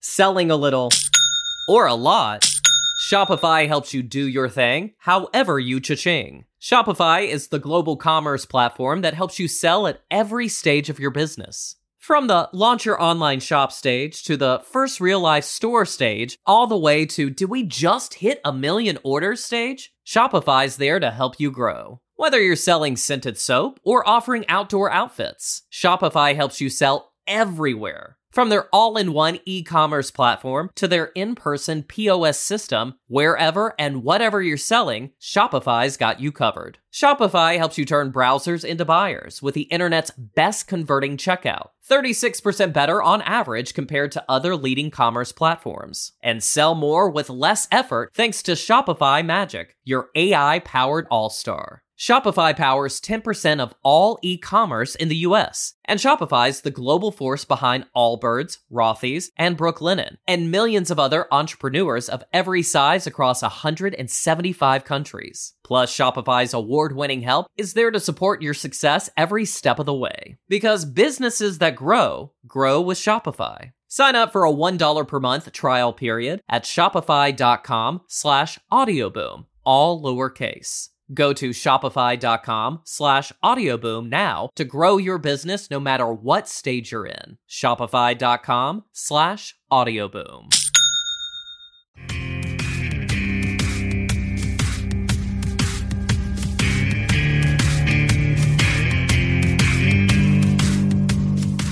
Joe, thanks for, again for coming on and sharing that with our listeners, man. Especially around uh, this this time of year, it, it means a lot, and it, it, it just goes to show, man, that everybody was kind of going through a battle.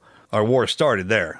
It started with y'all, just like with Pearl Harbor and everything. Man, you guys were the the frontline, our frontline military. There, you guys were in uniform, and uh, everybody had to go through something amazing and something terrifying. God bless you guys for doing that and for and for what you, you still do, man. It, the fact that you throw on a uniform and run into a fire in somebody else's house ought to tell you how wonderful you are. I mean, think about that. Like if you if you show up somewhere and, and, that, and people are screaming at you, then you just I mean, my opinion, leave. I mean, if your house if your house on fire, you call me up, I show up and you yelling at me. I, well, what's what are we talking about? you know what I mean? See you. I don't have to be doing this. And those guys, they sign up. That's just because they got that warrior mentality inside of them, man. Only they're they fight fire, but you can't negotiate with that thing. You can't do nothing. And then if it gets around something like buildings, like concrete and steel, and combines with that, then it'll scream at you, and it'll make noise, and you still can't talk to it. And they stand in that and, and take that with that sword, that water. You know, that's what I mean. That's what we're molded from. Water. That's what they fight with. Water. That's right. So, kind of same species. It's that we both survive in water and through it. That's probably one of the most dangerous things that, that we have are people that can do, which is which means their paychecks would probably be the highest. Right? Kind of whatever CEO is that they're watching their building over, whatever he makes, that's how much the Chiefs make.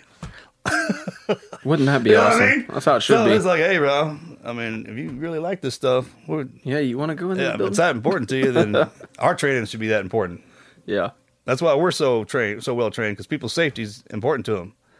We love you guys, man. God bless y'all. Thanks, Joe. If you want to be the first one to know when we drop a new episode, then you need to make sure you subscribe to the podcast. You can press the purple subscription button on Apple Podcast or any other major podcast player to be notified the moment we release a new episode. The show is available on iTunes, Spotify, Stitcher, and pretty much any other podcast player. We've got a ton of great episodes and had some incredible guests along the way, including JJ Watt, David Goggins, and LaDamian Washington. If you're already following us on Facebook and Instagram, you know we keep our followers up to date with new gear, sales, guests, new events, and tons of other stuff you're not going to get anywhere else. If you're not following us yet, you're missing out. Follow us right now at team underscore never quit. You can keep up with Marcus at Marcus Luttrell, Morgan at Mojo Luttrell, and me at Andrew Brockenbush on Instagram. Man, to all of our brothers and sisters out there in New York and the firefighters and police and just civilians alike, shop owners, I mean, if you were down there and you had to go through that, well, we, we, our, our kind of our generation has been through a battle for a long time, still in one. And that's okay. I mean, that's what our generation is. We can take it. And we still take it every single day, and we keep getting back up and going back in. Uh, you know, the hotter the fire, the, the purer the gold, so to speak. And you guys are, that do that job, y'all are pure gold. So thank you for that, and, and for everybody who just supports our country and the flag and everything that we stand for, because it's an amazing place that we live in, and um, we should treat it accordingly. And that, by doing that, that means we treat each other accordingly. Like I said, man, we're not a place, we're a people.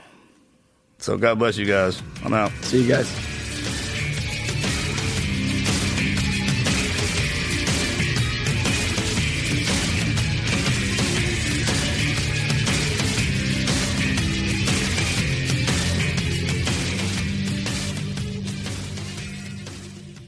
Selling a little or a lot, Shopify helps you do your thing however you cha-ching. Shopify is the global commerce platform that helps you sell at every stage of your business. From the launch your online shop stage to the first real life store stage, all the way to did we just hit a million orders stage? Shopify's there to help you grow. Whether you're selling scented soap or offering outdoor outfits, Shopify helps you sell everywhere. From their all in one e commerce platform to their in person POS system, wherever and whatever you're selling, Shopify's got you covered. Shopify helps you turn browsers into buyers with the internet's best converting checkout, 36% better on average compared to other leading commerce platforms. And sell more with less effort thanks to Shopify Magic, your AI powered all star. Shopify powers 10% of all e commerce in the US, and Shopify's the global force behind Allbirds, Rothy's, and Brooklinen, and millions of other entrepreneurs of every size across 175 countries. Plus, Shopify's award winning help is there to support your success every step of the way. Because businesses that grow, grow with Shopify. Sign up for a $1 per month trial period at shopify.com slash audioboom, all lowercase. Go to shopify.com slash audioboom now to grow your business no matter what stage you're in. Shopify.com slash audioboom.